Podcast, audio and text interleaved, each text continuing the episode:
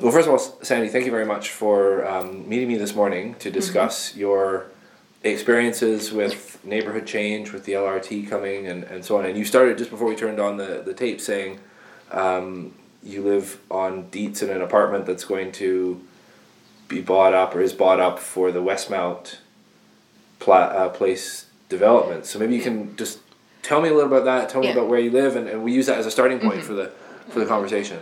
So I've been living in this apartment building for almost 10 years now, and that's the longest I've ever lived in one location my entire life.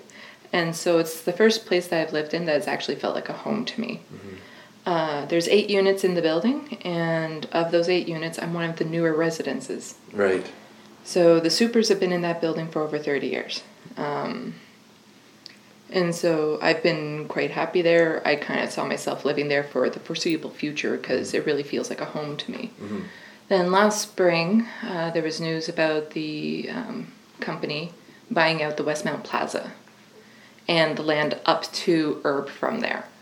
And at first we thought that might be neat. Who knows what the development would bring, that sort of thing. But then in the summer of last year, uh, we got word that they bought the building next to us. So the building next to us is a duplicate of what we live in, but it was converted to student housing, housing ages ago. So nobody's going to be losing their home there. But we knew as soon as that happened that with the money these this company was offering the landlords, there was no way our landlord was going to turn that down. So we knew, and sure enough, just a little while later, our land was also our property was also mm. bought. Mm. So we had to stand by and watch people walk through our apartments, our homes, and you know assess the value of it and mark it down and all that sort of stuff as we're sitting there like this is our home. Mm-hmm. Like it is our home that will be mm-hmm. taken from us. Mm-hmm. So that's kind of where we're at now right now. That company's in the process of getting the property or the plans approved. So nothing's happened yet um, they haven't tried to kick us out early. They're not going to do that. Why would they? They're going to make money from the property while they're waiting so they might as well keep us there as long as possible. And we will get notice when the time comes but we have no idea when that's going to happen. So we're really left kind of wondering planning what's next. But the biggest fear is since i've been there for almost 10 years my rent has been kept at a reasonable level and i can manage it mm-hmm.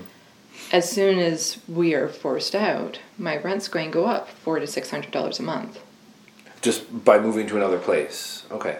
because that's the market rate mm-hmm. of a one to two bedroom apartment in this area. Uh, and not only that, at my current location, everything is included. Hydro's included, parking's included. It's really great that way. And most of the places that I've been looking at, the rent is going to be $400, $500 more, plus hydro, plus parking. So Right. it's really, I'm looking at that like, I don't see how I can afford that mm-hmm. at all. Mm-hmm. And in my life, you know, I've worked hard to get to where I'm at. I used to live in poverty. I've been homeless in Toronto, actually, because I couldn't afford an apartment there either. Mm-hmm. Because I had to go on um, Ontario Works. Mm-hmm. And at that time, the maximum amount they would give me is $520 a month. My rent for a bachelor was 650 and so then they said they won't give me the money because I'm living above my means. Mm-hmm. Because I wanted to live in a bachelor. Mm-hmm. And so I worked my way out of that. I got a full time job, was able to pay off my debts, got to a comfortable place, had a little bit of a savings, and finally found a nice balance in my life. And my apartment is far from perfect, but I've really kind of made it my own. Mm-hmm. Like in the summer, it gets gross hot, mm-hmm. and there's way too many spiders. I'm not a fan of spiders. But other than that, I couldn't imagine living anywhere else right now because it's not just the building, it's the people. Mm-hmm. Um, my supers are fantastic. If they saw my car home more than one day in a row when they know I should be working, they would actually call and check in, and make sure everything was okay. Um, when my father passed away in Alberta, I didn't have to worry. They would look after my cats. They would look after my apartment because I had to suddenly go there for a week. Um, and so you always have the neighbors looking out for each other. We get along well, so it's hard to find that as well. To have good neighbors and a good building in a good location. Um, you can't ask for anything more than that. Yeah. What um, what other type of people live in your in your building? Uh, there's two couples. Uh, so the supers, they're a couple, and then a couple moved in about two years ago for pretty much the same reason. Um, the building they had been living in for 10 years got bought and they got evicted Right. for the same type of thing. And so then they moved to our building, and now it's happening to them all over again. Um, we're all adults, there's no students in the building. Um, I have a friend who lives in the building, and other than that, it's uh, single people. Mm-hmm. And, Yeah. you know, we're all professionals, we all work, but with the way the market is going up and the cost of rent and everything, a full time job just doesn't cut it anymore. Yeah. yeah. What kind of work do you do at the moment? Um, I currently left my job uh, because I have other ambitions in the near future. Okay. Uh, but I was doing, um, I was working in an office. And I was getting paid a living wage for this area. So not minimum wage, but a living wage. Mhm. And with that, I could comfortably afford everything. Yeah. Uh, but the reality is, is once I'm forced to move, I'll have to be making a lot more than that in order to just get back to something similar to what I currently have. Yeah. Is there a big gap between the minimum wage and a living wage in Waterloo region? Um, no, the living wage is sixteen fifty, okay. and I was making just slightly above that, and then minimum wage is fourteen. Yeah.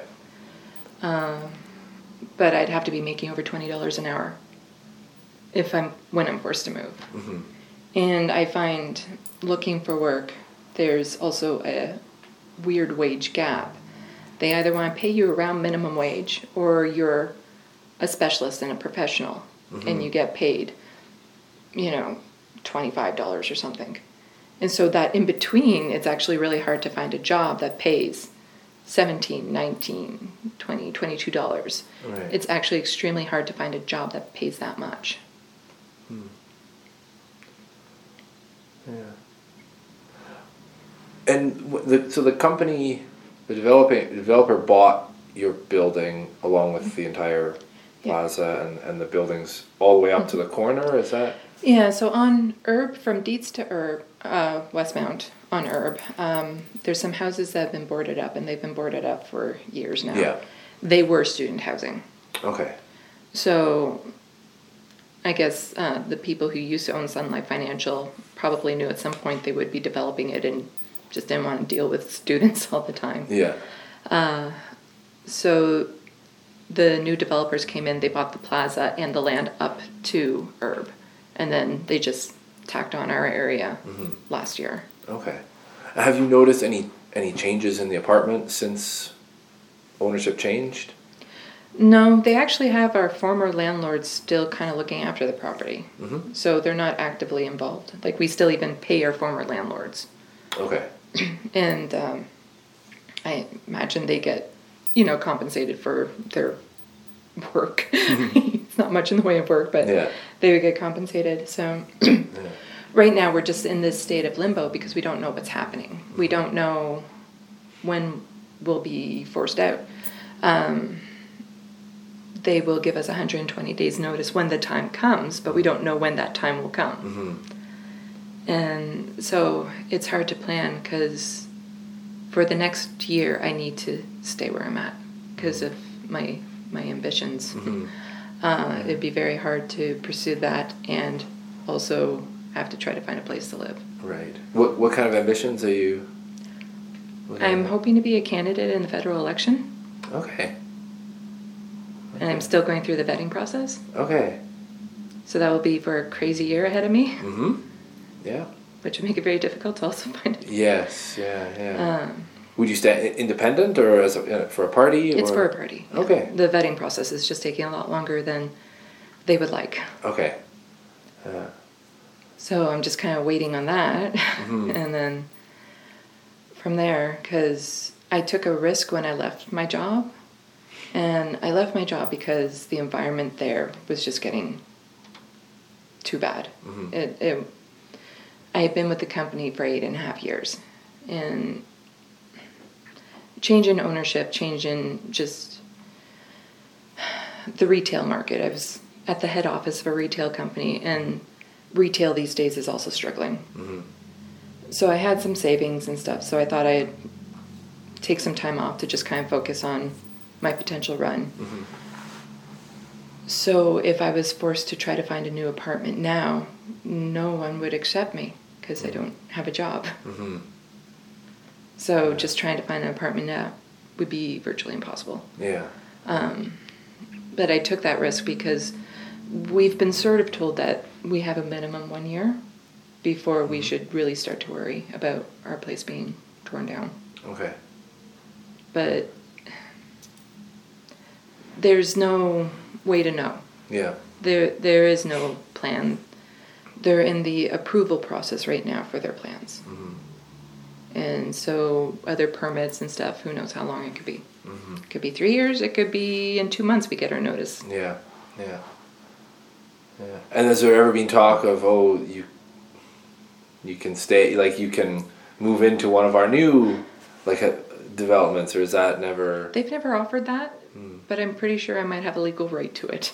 sorry I, I might have a legal right to something along that lines. I don't know. I have to look more into Mhm. what we're legally allowed, but it's not something they've offered. mm-hmm. They've also tried to have us sign something basically stating that we agreed not to pursue anything like that, okay which I didn't sign. Did anyone sign you know of or? Um, well, there has been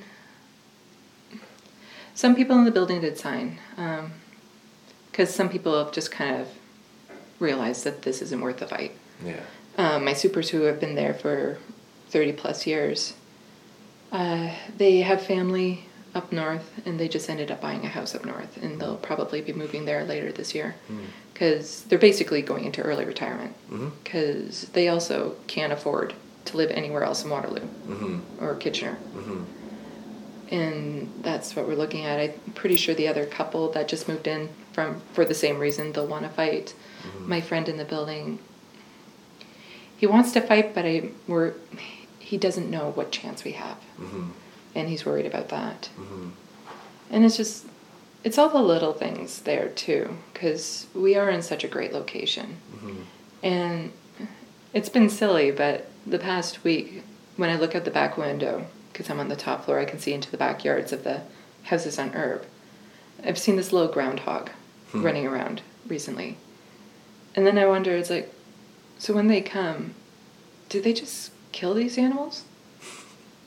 Like, do they bother trying to trap these animals, or do they just die? Hmm. Yeah.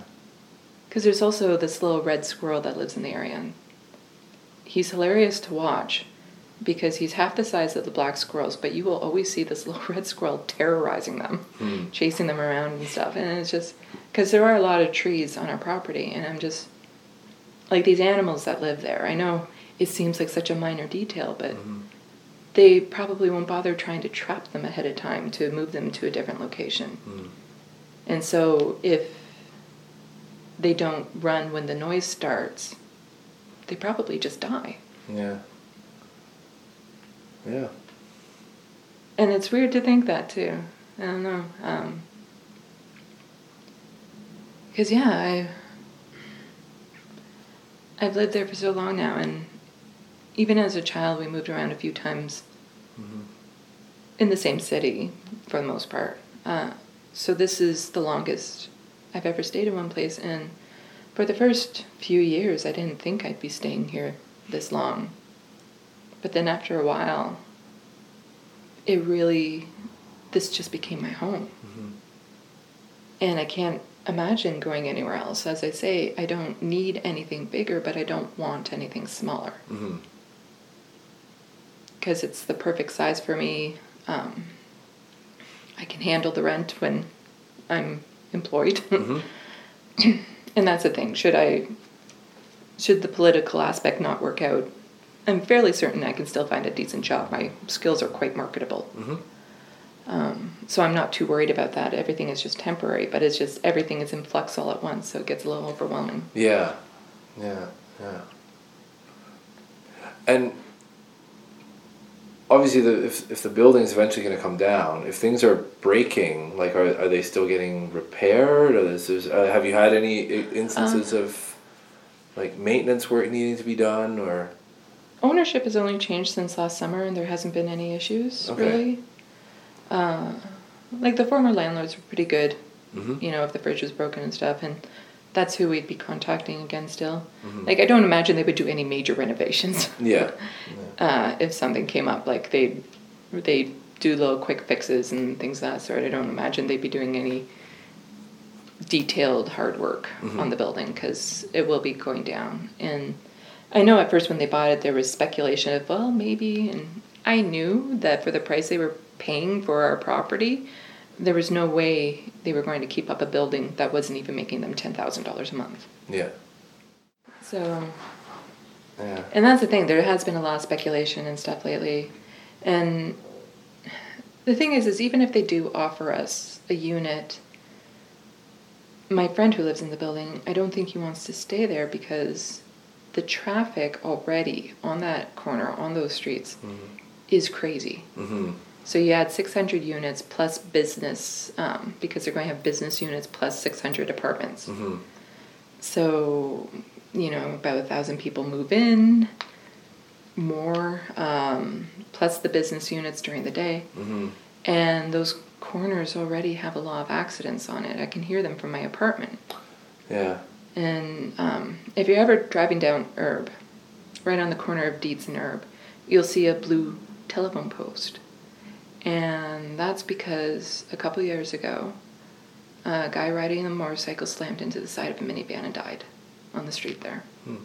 And his favorite color was blue.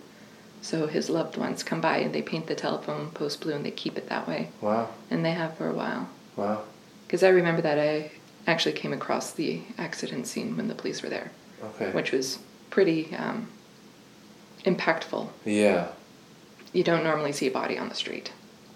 Yeah, So traffic is already pretty insane there. So trying to put up a complex like that on that corner, it just it seems like more accidents to come, mm-hmm. more issues. Yeah. Yeah. You know, so some people might say that's a perfect spot for a big development, though, because it's, I mean, it's relatively close to the LRT. I mean, it's still a bit of a walk, but it's quite central. Um, it's close to the park. Like it has amenities there. Um, Yeah, it maybe- yeah, it would only be a ten minute walk to the LRT. Mhm, Like it is pretty much in the path of it. mhm, Uh, and yeah, you have Waterloo Park. You have you're just a short walk from Uptown Waterloo. Uh, you're a short walk to the University of Waterloo. So in some aspects, yes, that is an ideal spot for it. But in other aspects, the you know when they built the city, who knows how long ago, they never were imagining this type of congestion, this type of uh, infrastructure being built up. So it's a matter of the streets the way they are currently. There'd be a lot of cars on the road, a lot of choke points, a lot of a lot more accidents, mhm, probably on that corner. Because it is in. That's the thing. I've never taken my place for granted. mhm. When I moved there, I I always felt very fortunate I came across it when I did. Wh- Why? Why didn't you take it for like? What was it about the place that you you didn't take for granted? Like I said, I've lived in a lot worse. Yeah. Yeah. Been in the shelter system. I've been in really crappy apartments before. So when I got this one, like I said, even though it's not perfect, to me it's perfect Mm-hmm. because you know, I would never take for granted the fact that I have it's a two bedroom apartment which again suits all my needs perfectly in a fantastic location with great neighbors. Like that's not just something I know is available everywhere. I Mhm. know that type of thing is extraordinarily hard to come by. Mhm. So when I got there, I was just very, I felt very, very fortunate that I found it when I did. Yeah. What I mean, there's a lot of development going on. Mhm. Uptown Waterloo, in particular, downtown Kitchener, even even more so. There's a lot of changes happening, and maybe it's a good spot to sort of transition into your thoughts about you know moving beyond the, your house and your street and, and so on to the wider changes that are taking place in the city. What are your thoughts about? I'm all for development. I I know the construction of the LRT was annoying, Mhm. especially for people who had to cross certain intersections that seemed like they were under construction for like two years. But I also feel that, you know, once the LRT is up and going a few years from now, we will forget what it was like beforehand. Um, I think development is good, you know, it helps people.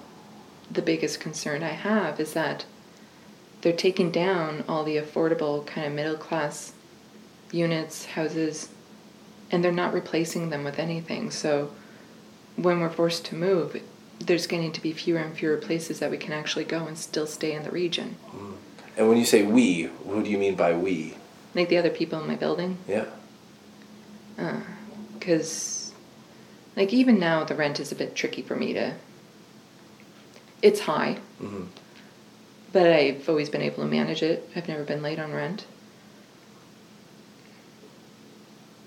And there seems to be a lot more apartments just kind of lacking that middle ground. Like, from here, if you want affordable housing, what affordable housing means to a lot of the politicians and a lot of people is like, well, you can rent this basement for $400. And that might be affordable to somebody who's in need, mm-hmm. who's desperate, who is on Ontario Works or something of that sort. But for people in the middle class, it's not really that much of an option, hmm especially if you have a family or kids, something of that sort. hmm Because it, it, there's just this widening gap as to the type of housing that you can move in.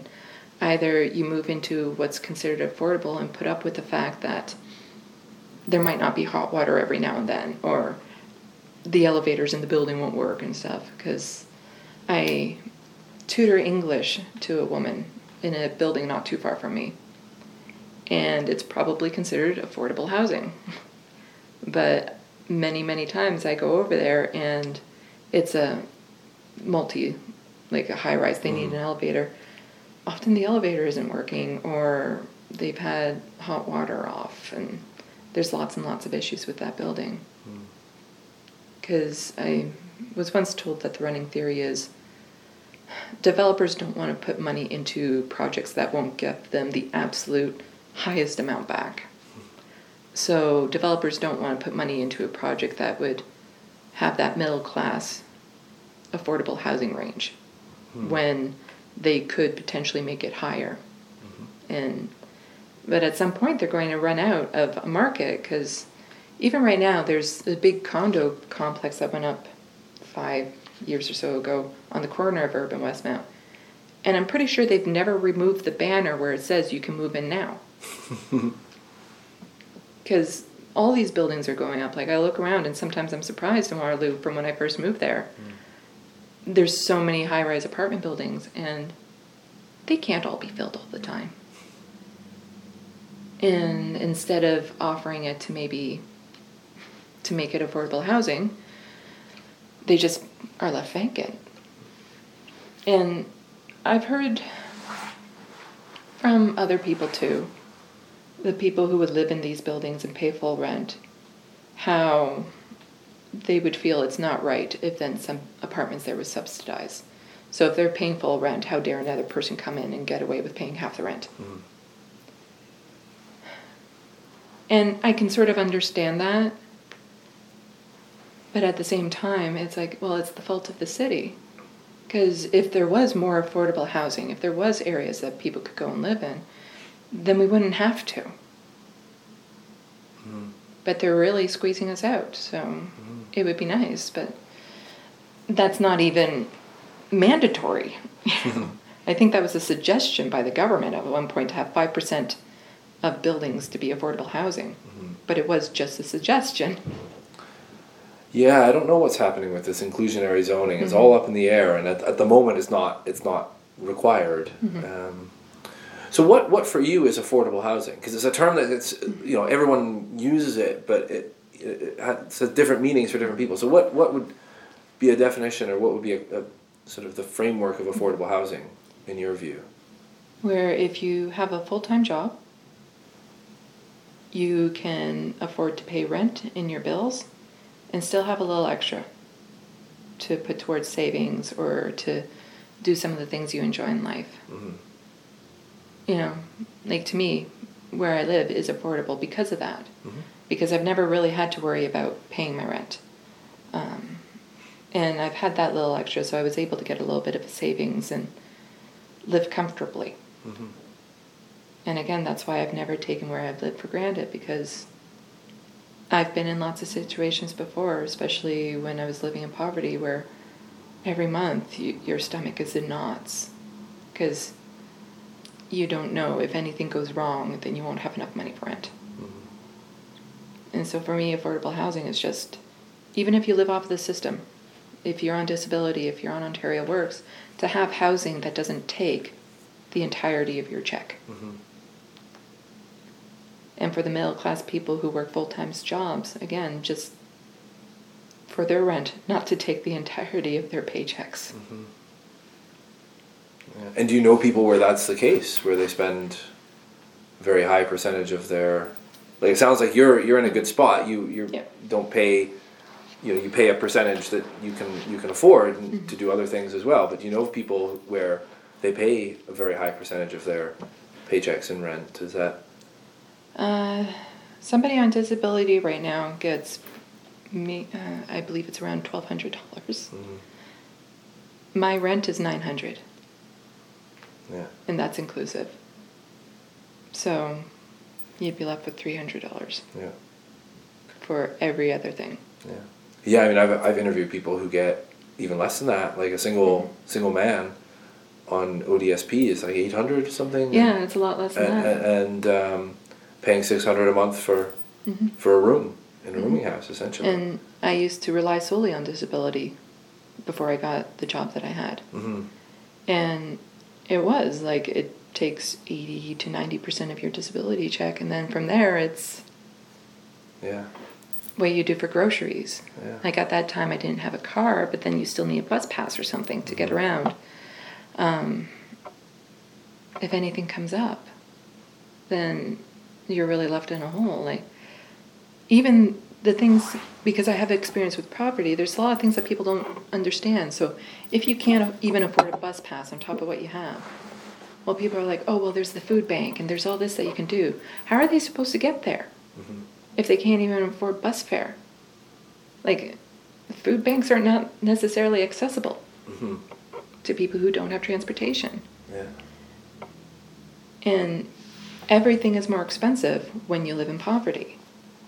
Because the instant you don't pay your phone bill on time, they'll cut it off and charge you another $50 to put it back on. hmm And during that time, you're in a panic because you can't use your phone. So if something happens, you can't call anyone.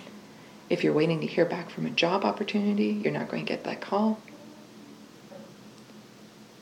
And it's really it's so disheartening because nobody grows up wanting to be in these positions. Nobody grows up thinking I'm going to live off a disability for the rest of my life. You know you want to be productive. You want to have a life. You want to contribute to the community around you hmm and feel like you're part of something. Hmm like that's why i've always done a lot of volunteer work even uh, before i had my job i would do volunteer work and i do a lot of volunteer work now because in fact i do more volunteer work now because i can. I can afford to travel to the different places to go or to get the coffee when i go out. Hmm um, and I tend to give back more when you're not in constant panic of how am I going to pay my rent. So how did how did you make that transition out of poverty into having a job and a. I caught a break. Um, I used to do improv in Okay. the area.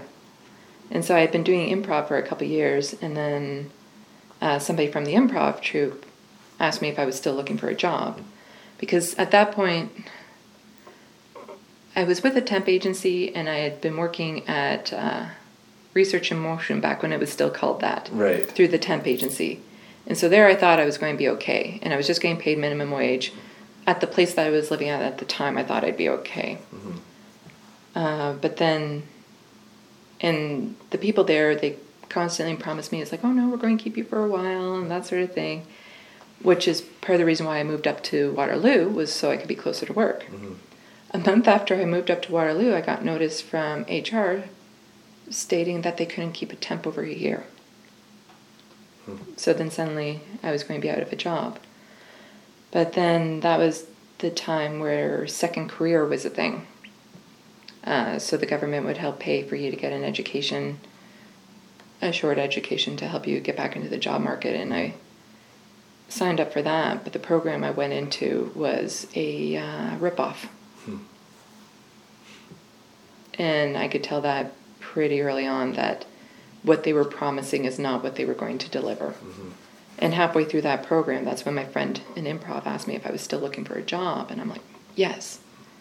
And it just so happened in his company, where I was ended up, there was an opening, and he knew that I probably wouldn't know the exact duties of what this position did, but I had all the skills needed for it. Mhm.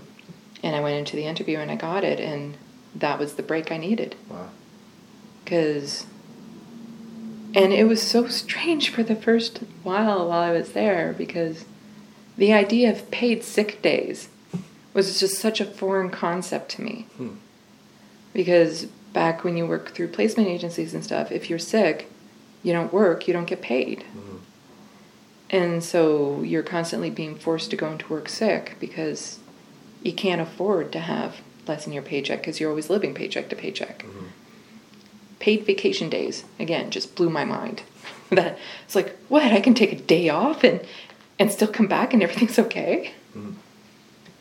And from there, I was able to budget things out, pay off my uh, ancient student loans, um, which was causing a horrendous amount of stress. But once that financial pinch was taken off of me, I was able to really start focusing on me and getting better and finding a balance and, you know, getting proper medication for my depression, um, finding good counseling, mm-hmm. things of that sort to find a nice balance. And, like, that's the other thing I worry about is that all of this might, at some point, get to be too much and start stretching me to the point where I end up back where I was. And that's mm-hmm. a scary thought for me. Mm-hmm. But it really was just that one break because the reality is my resume on itself is not necessarily impressive because it says the exact same thing as every other resume would say. I have strong Excel skills. uh, it's one of those things that unless I can really show it and demonstrate it, that it's hard for me to get my foot through the door. So since I knew someone, Mhm. I was able to get in. But luckily, since I've been there for eight and a half years and really developed those skills even further, um, I don't believe it will be as difficult because I've proven, you know, I can be loyal to a company and uh, my Excel skills became a lot more than good. uh, and those are transferable skills, so I, I'm in a better position now than I was then. Mhm. And I have friends now who are supportive. Uh, but still, it's just the thought of losing everything again. Because back when I was living in Toronto and I had my bachelor, I was in my early 20s, 21, 22. And to suddenly then have everything you own be boxed up, your pets taken away, and being dropped off at the psych ward of a hospital on your own, where you lose everything and have to work your way back up from there. It's hard to think about that happening again, Mhm. But at the same time, I know it will never be that bad again because now I do have more supports. I am in a better mental state. Uh, you know, I have more marketable skills than I did back then. But it's just a reminder. And then it really makes me feel for other people because I never want anyone to go through that. Mm-hmm. And I know other people who haven't been through that will go through that because of gentrification. Mm. And I don't want that for anyone. Yeah. yeah, I was going to ask about gentrification. I tend not to mm-hmm. ask about it too early and mm-hmm. see if people actually bring it up and, and talk about it um, as something that they um, you know that they that they experience but maybe before we get into that specifically like what in your whole situation you've been describing and, and, and that what role does does housing play in that? Maybe is a, a good starting point. It's like, the uh, pyramid of needs. Um, they talk about the first thing you need is uh, food and shelter and then you can start working on the other things. Mm-hmm. and so shelter is at the, it's one of the things at the top of the pyramid. If you don't have a safe secure place to live then it's very hard to focus and work on anything else. Mm-hmm. So people who are struggling to keep roofs over their heads, that's their focus. They can't focus on finding a good counselor for them. They can't focus on maybe going back to school and getting better job skills. They can't focus on a lot of their regular needs because their primary focus is having a place to stay. And when you have that, when you have that stability, you're able to contribute so much more to the community, to work on yourself, to help others. And so, without affordable housing in this region, it's really just going to start forcing people out. Because we are running out of places where there is affordable housing in KW. Mm-hmm. And, you know, I've seen people in this area who still live in poverty you know, you see them on the streets. Saw a tent not too long ago over near the highway. Because, like, what can you do with your life if you're forced to live out of a tent by the road? Mm-hmm. You know, it's it's the simple things again. Um, you don't have a mailing address. It becomes very difficult. Uh, I don't know if it's still the same, but back when I was forced into the shelter system in Toronto, even though I was still technically on Ontario Works, they said that they would cut me off again because I didn't have a mailing address. Mm-hmm. So I don't know if it's still the same. Um, but it, it's just having that place, and then you can there be less trips to the hospital for people because you're in a better environment where you can stay healthy physically, mentally. So it would actually save a ton on healthcare. Mm-hmm if everyone was just allowed affordable housing. And it would keep the streets safer. I don't understand why it's so difficult for people to understand this. Because, again, nobody wants to live in those situations. When I was in the shelter, nobody was thinking, I have it made here. Mm-hmm. um, because for one thing, all of your rights are stripped away. You know, you have a curfew suddenly. Mm-hmm. Um, they can do random checks in your place at any time. There are people around you who, who do deal in drugs. You know, like it's not necessarily. They would try to keep the, as much as they could. They would keep it safe for you, but it, it could get difficult at times. And so, just having a place to call your own, where you can go and you can keep your stuff. You know, it's not going to get stolen to have that safety. It benefits society on so many levels if everyone can have a place to live. Mm-hmm. And it's still so hard for people to really kind of grasp and understand that. But since I've lived on both sides of the equation, it's easy for me to see. Mm-hmm.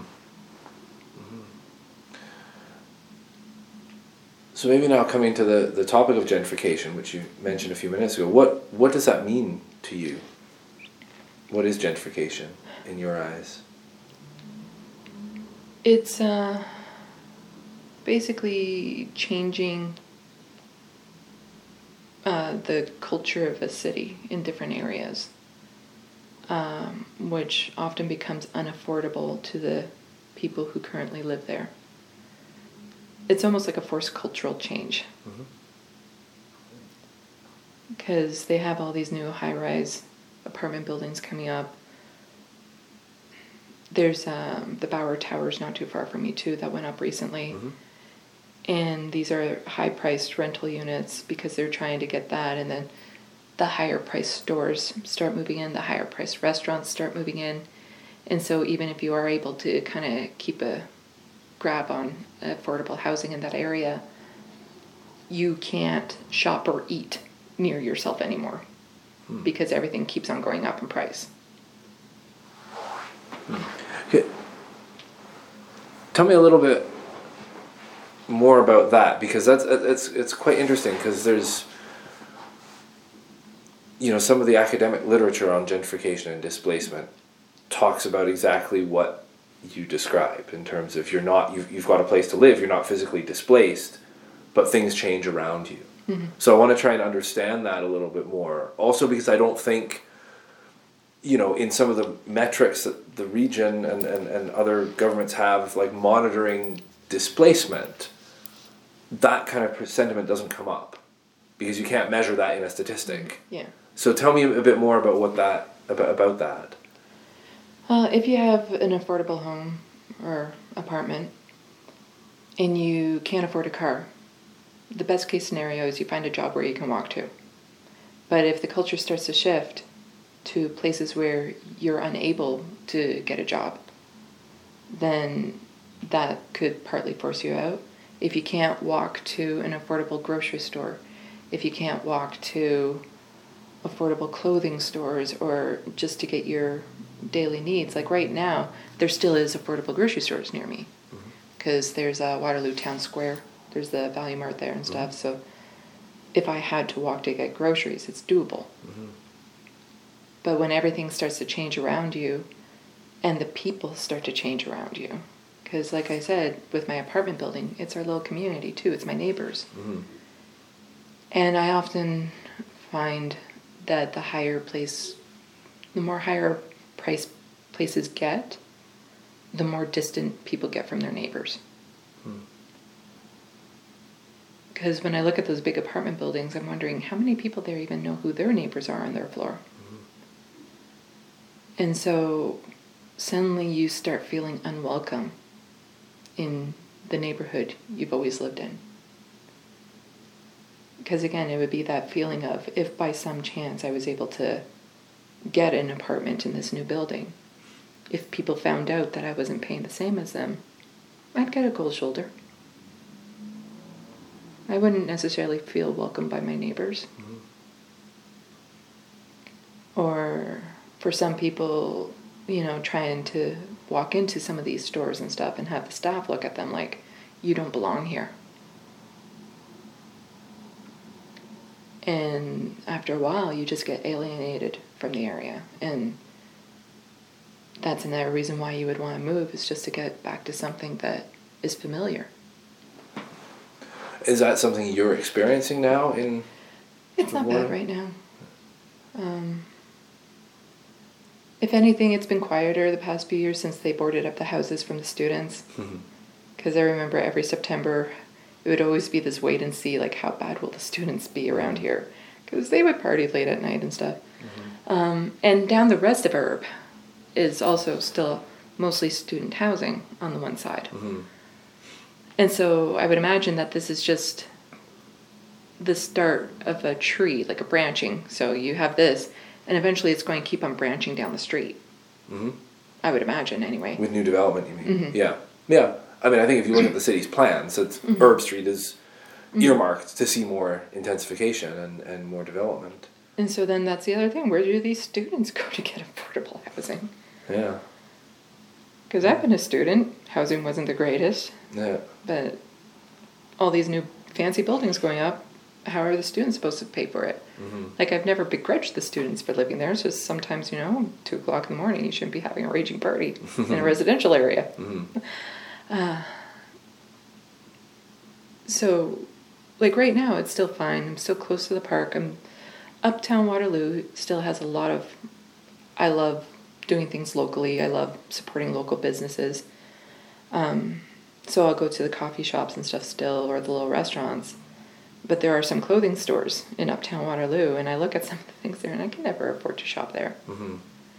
So it's hard for me to support some local businesses. Mm-hmm. Um, and since I still have my neighbors in my building, it's easy. Mm-hmm.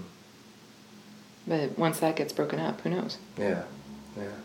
Maybe talk me through some of the changes. You've been what almost ten years, Mhm. um, and within ten minutes from Uptown Waterloo. So maybe talk me through like that part of Waterloo, where you are in, in Uptown, and sort of that general area of, of Waterloo. How has that changed in the last ten years? I remember where the Delta Hotel is, back when it was just an empty field. I actually took a picture there once because in the middle of this empty field was a fire hydrant, which I just thought was hilarious in the middle of the field. Um, so you have the Delta Hotel went up, the towers of the uh, apartment buildings there, the condo across the street. That's all been in the past, not even 10 years. It's been a lot shorter than that. It'd be like the last five years, six years. Um, the construction of the LRT, because that closed down the corner of uh, Bridgeport and Caroline for almost like two years, which was just a headache because everyone who lived on Erb would have to go by that almost daily. Mm-hmm. Um, the shops in Uptown Waterloo, they tend to rotate. Um, you know, you get used to a nice little place, but then suddenly it disappears. There was a Mhm. bakery there once, it's gone. I hope the chippery stays there because I love it. Mm-hmm. Uh, there's been more kind of restaurants put in there. I think uh, there's a McCabe's there now. Uh, so the uptown core has stayed fairly similar. Um, the Waterloo Town Square, there used to be a coffee shop in there that got taken out. Um, but there's a couple of nice little novelty shops in there, plus the shoppers, plus the grocery store. Mm-hmm. But traffic is worse because with all those towers, there's a lot more people. Mm-hmm. Um, makes me a little bit more cautious on the roads. But so far, because again, I don't really see the people from those buildings necessarily walking around. There's not a lot of foot traffic in the area right now, so it's hard to say. Um, there's the new T&T grocery store Yeah, that just opened up in the Westmount Plaza. yeah. I still haven't been there. I so keep on meaning to go, but We we kind of went spontaneously. We were driving past it. We thought, oh, let's go in and have a look, and and um, it's quite nice in there actually. I've looked in. Yeah, I've yeah, never actually been in. Yeah, It's yeah, it's just one of those things. It's that's the thing. When there are new things around, I would suggest that people don't take them for granted. Like go in and check out these little shops and grocery stores because you never know what you're going to find. hmm Like I love exploring coffee shops and you know finding different ones and going to new ones and just um, seeing what's available because you never know. You could find this great little place, this great little nook. In fact, one coffee shop I went into for the first time and I walked right into a weekly French group that Hmm. they have there, and I'm trying to learn French. yeah. Funny. Uh, my first time in there, and well, well who knows? Yeah. Um, so I do, I will absolutely be in that grocery store at some point. Um, the Dairy Queen I frequent because there's a Dairy Queen in that Oh, that's right. Yeah, yeah.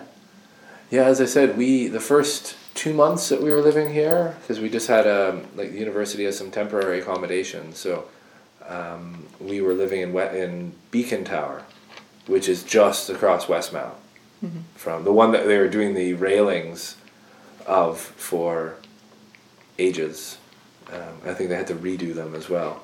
Um, so yeah, we used to go over to that plaza, and I think my wife would get my daughter something from the Dairy Queen um, periodically. So yeah, Uh, so right now there hasn't been I would say a lot of change in the culture. Mm-hmm. Uh, but the summer usually tells better. Okay. Because in the summer, um, that's when a lot of uh, festivals and stuff happen. The buskers, the Mhm. jazz. Um, so they often close down a chunk of uh, King Street in Uptown Waterloo Mhm. to have these festivals. And actually, with the LRT, I don't know if they can do that anymore. I think the the jazz festival they moved to the parking lot of City Hall Mhm. last year because of that. Yeah. And so that probably be where it is from now on. I, I think if the festivals stay, if they're able to stay, that will help kind of keep the culture of Uptown. Mm-hmm. I know in the winter they usually have the ice sculptures on Waterloo Town Square, Mm-hmm. which are nice. Because there is, with that square, there is a sense of community because, you know, sometimes there's drumming circles there or rallies or, in sad cases, vigils. Mm-hmm. Um, so it's it's a nice meeting place Mm-hmm. for people. Mm-hmm. And I remember when I was really young, and I didn't live in this area. I lived in Cambridge, but traveled up here every now and then. When Waterloo Town Square was a parking lot, Right. Yeah. Yeah. Ages ago, Yeah. just an ugly parking lot. Yeah. I've seen pictures of that. Yeah. Yeah. Is Uptown Waterloo is it gentrifying? Do you think? A little bit of a push and pull on that one because it's harder for high end businesses to make it there just due to the really high student population. Mm-hmm. Because the students like to go there. There's a couple bars and pubs, and the students like to go there, and it's hard for any business to kind of stay there long term if the students don't go. Right. But there are some high end clothing stores along there. Um, I think they're trying to do like a mix of cultures, it feels like, in Uptown Waterloo. Mm-hmm.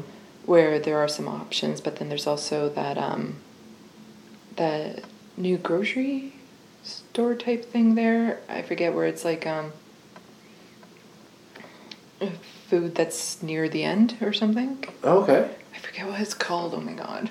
Um, and there's like a little restaurant attached to it with uh, food that isn't waste food, but a lot of people would just toss away because. Right. So they're trying to like help with the food waste. It's um, it's very millennial. Yeah. I'm barely not a millennial. Uh, so I think right now it almost feels like they're still experimenting with what will work Mm-hmm. because it has changed a lot, but it's still a very similar feel to when I first moved there. Mm-hmm. But they keep on moving in different things and moving them out. It's like they're trying to figure out what will work in this area. Hmm. But also there was a lot of turnover with the construction of the LRT Mm-hmm. because that shut down King Street for quite some time. Yeah. So where is the most visible example of gentrification in in KW? Do you think? Like where? Or is there is there not one place where it's like where? Where do you think it's happening? I think it becomes more noticeable to me when I drive down King Street and I see all the high rise buildings around. Mm-hmm. Because I know those high rise buildings probably went on top of buildings like mine. And there is just so many more of those towers around. Yeah. Like the skyline is completely changing. Yeah. And that's the sense because it's almost like you don't even notice them going up. Because you don't go by that area or something, and then suddenly you're driving down King Street and you just realize the street's getting darker because of all these high rises. mm-hmm. Uh, so that's where I'm noticing a lot of it. But like a lot of people, I'm worried that with the LRT, that's really going to ramp things up. Mm-hmm. Because I've heard of people losing their businesses due to construction. Mhm. Like some people lost business because they couldn't get customers, even though they could have technically stayed there. But then other businesses were forced to move Okay. because they were in the way of the LRT. So the building was demolished, or the like the rents went up, or Um, yeah, like the building had to be removed or rents went up because they're going to want higher end Mhm. things there eventually, renovations, new buildings. yeah. So what kind of impact? I mean, the LRT hasn't even opened, but it's already having an impact. What kind of impact is it having, and what kind of impact do you think it will have once it's up and running? For me, it's more of the impact it shouldn't have. Mm-hmm. Because there are a lot of, like, especially down King Street towards Kitchener, there are a lot of not fancy apartments, like the lower end apartments. They shouldn't be forced to move just because they're on the LRT. Mm-hmm. Like, I don't understand why it's absolutely necessary to develop all of the land along the LRT. Like, to me, that doesn't make sense. Yeah. Are there pla- specific places that you're thinking of where? Well, I just remember some units on King, um, near where the McDonald's was. I'm pretty sure the McDonald's is still there. Mhm. Or even in like the Victoria King Street intersection. Mhm. Oh my god. a lot of changes happened there. Yeah. yeah. Um, and I often wonder why there is such a push to completely change the feel and everything when it should be a mix. Mhm. Like I said, I'm not against development, I'm not against having more high end apartments and stuff. It's just as long as the other people are looked after. Mm. And it's important for some of these people to have access to the LRT because they're going to need it to get around. Because it just kind of reminds me of um, Toronto, where I was homeless. And usually around the subway stations, that's where like these big complexes would start going up and stuff because, ooh, it's easy access to the subway because somehow poor people don't need access. Mm. Yeah. And, And- sorry. I was gonna say, do you see parallels with with Toronto and what's happening here? I do. Yeah. Because rent was really not affordable in Toronto. People starting to have to move in with each other in order to afford rent. Places get smaller and smaller. And in the meantime, more high end stuff just keeps on seeming to go up. Mm-hmm. I remember Yorkdale Mall before the renovation. and when I've walked into it recently, it's like insane. Yeah. Yeah. And it feels like it's a very capitalistic thing that they're trying to do, where it's just the bottom line is the money. Mm-hmm. How much money can they make? And the city officials and other people are tending to forget that they're people. You know, it's about community. Mm. Cities should be a community. And they're trying to break up these communities to make money. And they're going to run out of people that have the money Mhm. to go and live in these places or shop at these places. Because 600 units, there, I have no idea how they're going to fill 600 units. Because there doesn't seem, yeah, there just doesn't seem to be a lack of units available around. Like you always see for rent signs. Mhm. So it's not like there's a higher demand for units. You know, Yeah. So what would you like to see happen? Like what what would some solutions be for best case scenario, I just keep my place as is. Yeah. I know that's not going to happen. Um, I think if somehow it was just kind of mandated that if you're tearing down an apartment building, you have to replace it. Either by giving the residents in that building a unit at their current contracts, Mhm. or build another affordable housing unit Mhm. nearby. Mhm. Because you can't just keep on taking from the pot and then not replace anything. Mhm. And so you put up an expensive luxury rental unit, okay, fine, but then you also have to put up an affordable housing unit somewhere Mhm. just to balance things out. Mhm.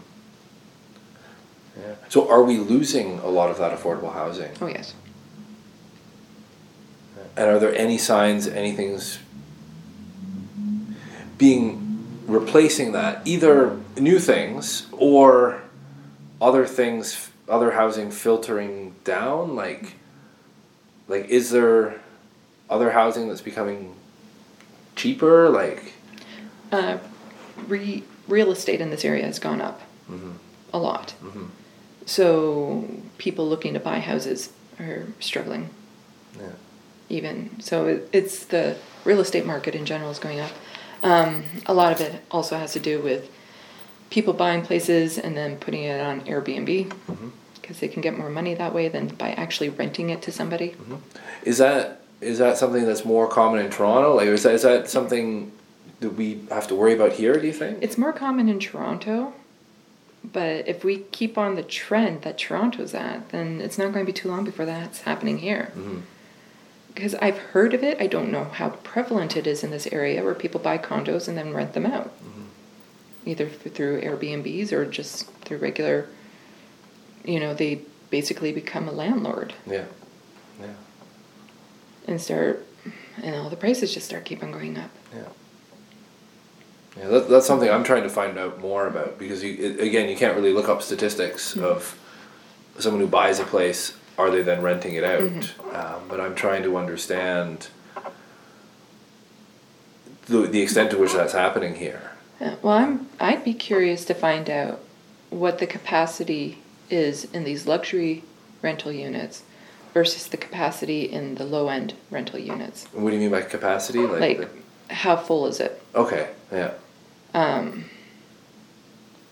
because where I go to tutor that woman, that one seems full, but all these luxury units always seem to have vacancies.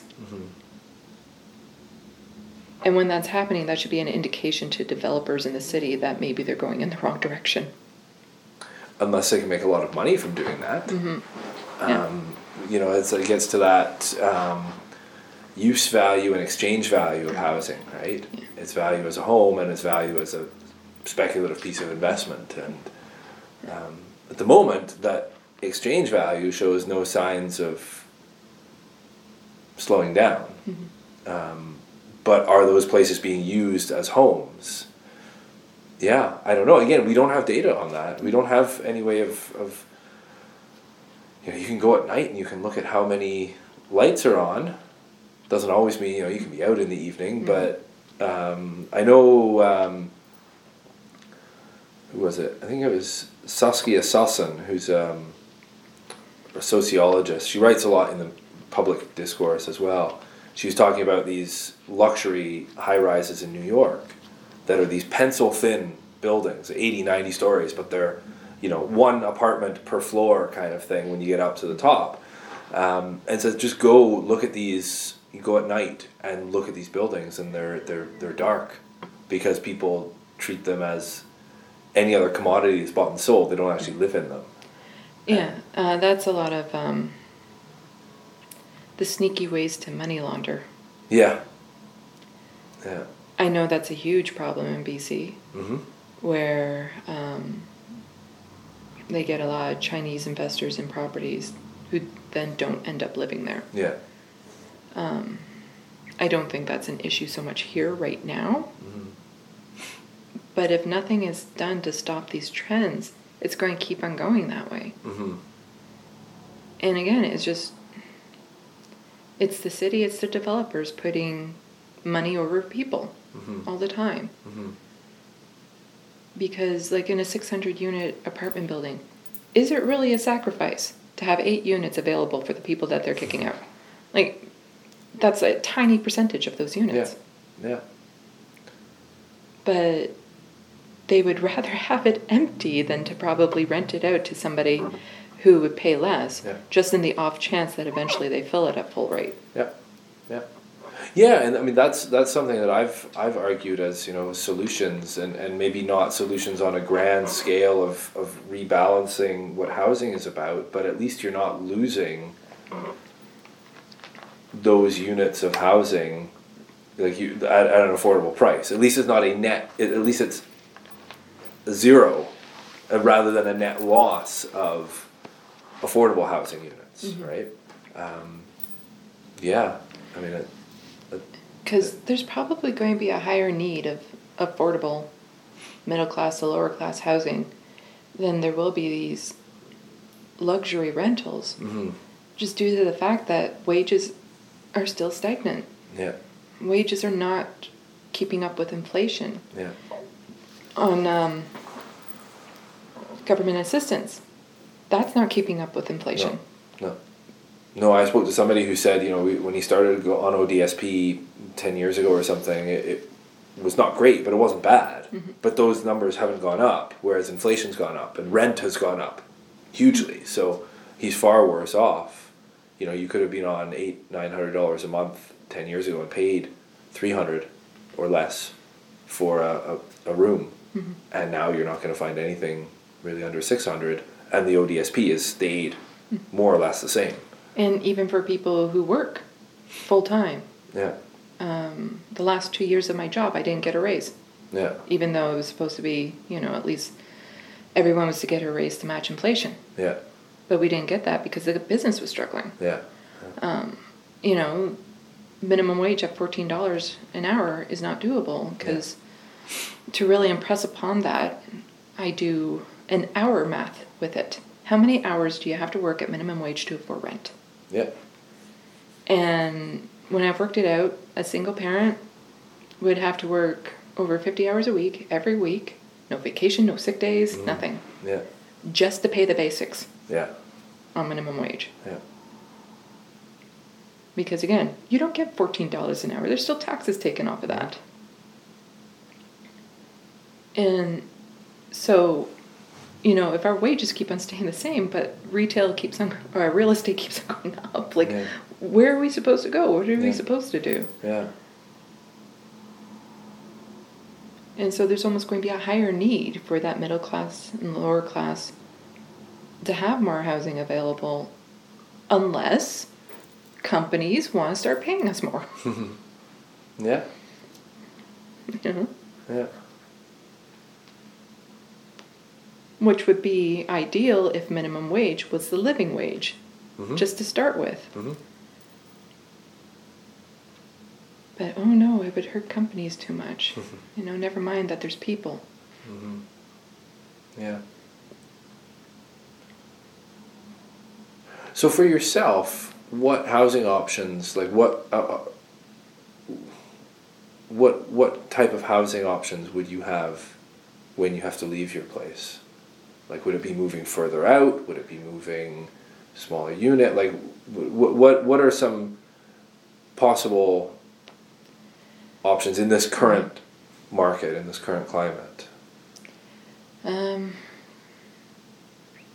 yeah, that's tricky because my next year is going to be very uh, chaotic Yeah. as to what's happening. Yeah. So there's various potential outcomes. hmm If I magically become the candidate and win, and I'm an MP, then then I wouldn't really have to worry. Yeah.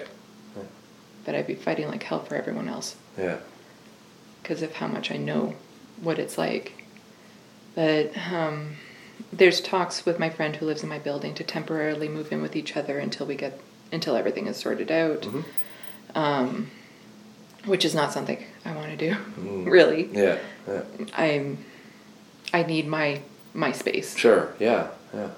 Comes back to what we talked about earlier about housing. It's your you close the door and Mm-hmm. Yeah, it's my little your your own place. No where I can go decompress, Yeah. just be myself. Yeah.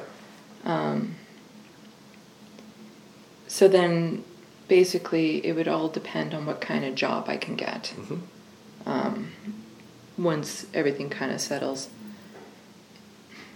If I can get a job that pays over twenty dollars an hour, which I'd like to think I'm worth, Mm-hmm. uh, then I can probably afford a one or two bedroom apartment. In the same area. Mm, So si- not- similar. Not necessarily right where I'm at, but in Yeah. Waterloo. Okay. Uh, but if I can't get a job that pays that much, then I'd have to downsize or start thinking about moving out Mhm. of the city. Yeah. Because it's really hard to kind of to be forced to downsize. Some people choose to downsize, but to be forced to downsize is really difficult to Mhm. start going through all your possessions and starting to think, okay, which ones am I going to sacrifice? Mm-hmm. which ones are going to get boxed up and maybe never seen again, or which am I just going to have to donate or throw in the garbage? Yeah. And I know for me, like a lot of the things that I own are reflections of who I am. Mm-hmm. Like, I used to, back when I was dealing with my mental health issues, I used to not hoard, but have a lot of junk that I didn't need. And about five years ago, I just did a complete purge in my apartment. so got rid of everything that didn't have either a sentimental value, part of a pre existing collection, or a functional use. Mm-hmm. And so right now, those are the only things in my apartment, are things that, you know, have a very close sentimental value to me. Mm-hmm. Um, I like to do collections. I have a slinky collection, as you can see by the slinky on my Mhm. finger. Yeah. Yeah. Um, I also love Star Trek, Star Wars. So I have a bunch of that Mhm. stuff. Um, I have a lot of stuff from childhood still. mm-hmm. That's just nice, nostalgic, Yeah. sentimental, or it's functional. And so then I'd be like, okay, so which ones of these do I start getting rid of? Mm-hmm.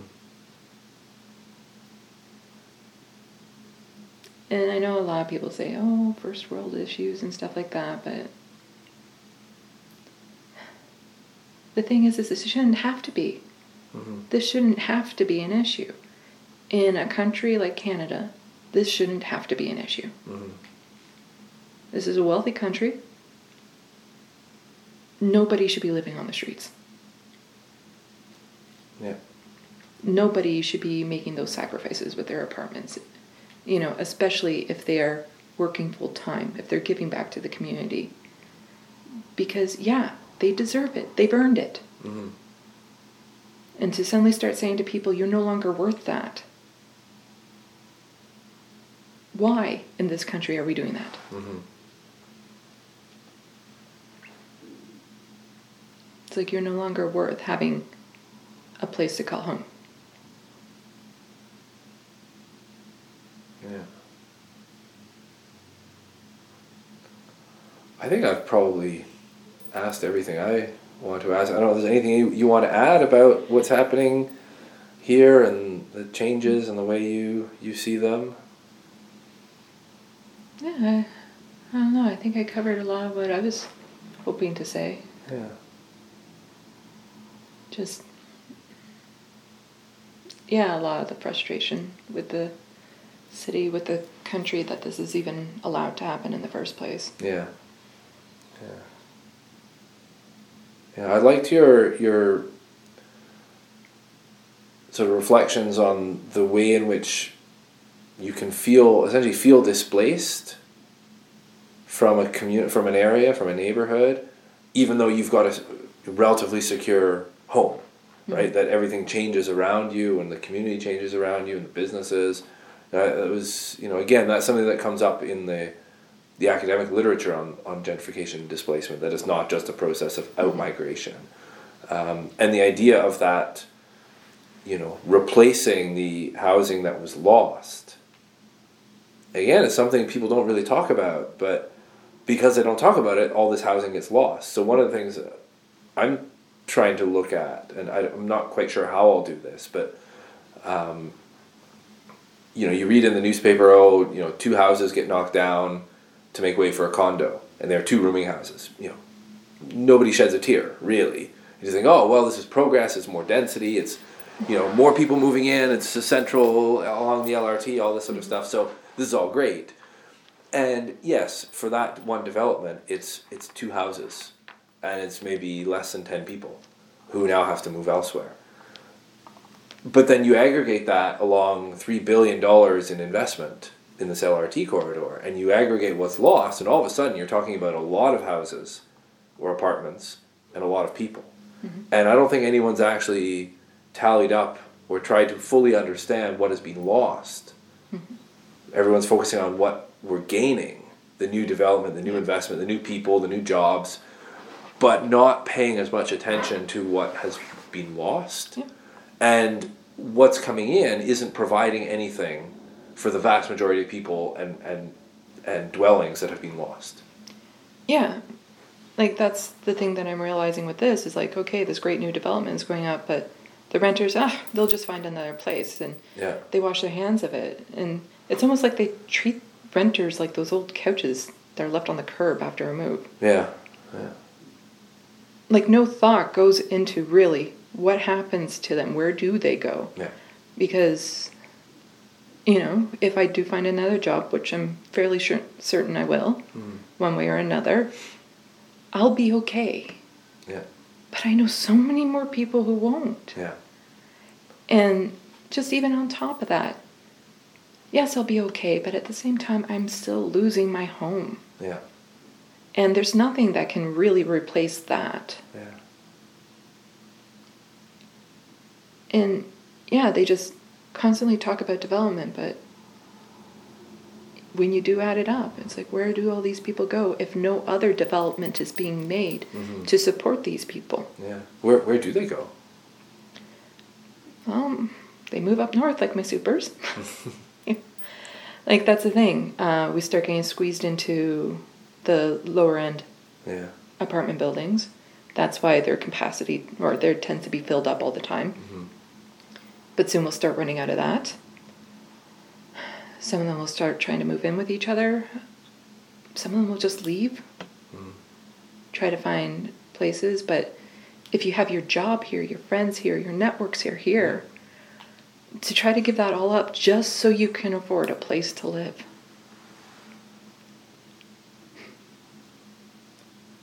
Because, yeah, if I didn't have my current supports, if I didn't have my current job skills, I- don't know what I would do. Mhm. And there are lots of people who are on fixed incomes that should something happen to their units, you know, they're, they'll have to share a basement with people or something. Yeah. It's getting so bad. yeah. Yeah. What what role do you think like subsidized housing, like rent geared to income, like that purpose built, like what Mm-hmm. what role does that play? Like you're obviously you're in not, not in it, you're in private market, but sort of Well, that sort of- could help if the wait list wasn't three years. yeah. Because I used to be on that wait list when I was on disability solely. Mm-hmm. Um, and then that wait list helps others more than some because, you know, families are the priority, which I understand. But then if you're a single individual, especially a male, you're kind of at the bottom of that list. Yeah. And so I'm all for subsidized housing if they could actually start getting it so that it's actually meeting peop- meeting the demand. hmm Or, you know, just it's a cultural shift that we need to be doing. It's it's capitalism has run amok. People's salaries have stayed down while everything has gone up in price. And it's that has to be fixed. Mm-hmm. Where people are paid living wages for their areas so that they can afford to stay because it's reaching a breaking point. There's places, there's just nowhere else to go. And then we're supposed to be grateful when the government then says, oh, we're doing this thing where we're helping house owners if they want to convert their basement into an apartment. And what middle aged person who has a full time job really wants to just move into somebody's basement after living in their own place? Yeah. Yeah, you don't hold out much hope for this basement No. secondary suite. Uh, There's a lot of issues with that because then it's a matter of what the basement provides. Is there proper facilities in it? How much do you have to share with the actual house owner? How much interaction do you have to have with the house owner? Because, you know, if you don't get along, then there's issues. Parking could be an issue if you have a car. yeah. Like I'm sure there are very lovely apartments and basements. And for students and stuff, like when I was younger, that was fine. Mm-hmm. But like if I have my family over now or you know, my niece is spending the night or something, it's it's not quite the same. Yeah. And again, I've worked hard my entire life to get to where I'm at. At the end of it, people deserve to have a place that they can call home, a real apartment. Mm-hmm. Yeah. What do you think of the, the laneway idea? Laneway? La- laneway housing. So, um, you know, there's some houses that back onto laneways. So you could, if you've got a garage there, for example, you could tear down the garage and put up a small unit, like an auxiliary. So it's not in the basement, but it's still, it's still you as the homeowner are adding another, like a secondary suite. That's probably better Mhm. than the basement idea. Yeah. Because at least then you would probably have your own entrance and it is actually more like your unit. Yeah. Probably better lights, Yes, definitely. Yeah. Yeah. I mean, you could have windows. You could, yeah, you could have proper windows. Yeah, my wife's from from the UK, and they don't have basements there, and she hates basements. Just has no interest. It doesn't want to have another house with a basement. Um, our basement has some minor water issues that, you know, with the freeze thaw. I think some cracks got a little bit bigger. Um, Well, it's it's. Does- I see this in the news, and again, it's heartbreaking for me because it's always the people at the lower end that suffer first. Because there are lots of basement apartments in different areas, but then you see footage of areas that have flooded. yeah, Who loses their homes first? It's the people who live in the basements because Yeah. the basements flood. yeah, Because it's like if the water's coming into the house, it's going to go downstairs first. yeah, it's just general gravity. And I've seen footage of it too, where, you know, the homeowner opens up their house and, you know, the water is right up to their first floor and you can see the stairs where it's supposed to go down into the basement. yeah, And for that homeowner, it was just their basement. But how many other people, that was their apartment? yeah, yeah, And so then everything they had would have been totally destroyed. yeah. Because usually when things start to go wrong, it's usually the people who are at the low income that suffer the brunt of it first. Yeah, yeah. I think that's uh, that's everything from my perspective. I really appreciate sharing your both your personal experience and then your wider thoughts on on what's happening. And um, yeah, I think it's really important information to to understand, and then also to use that to be part of the wider debates and discourses that are happening here.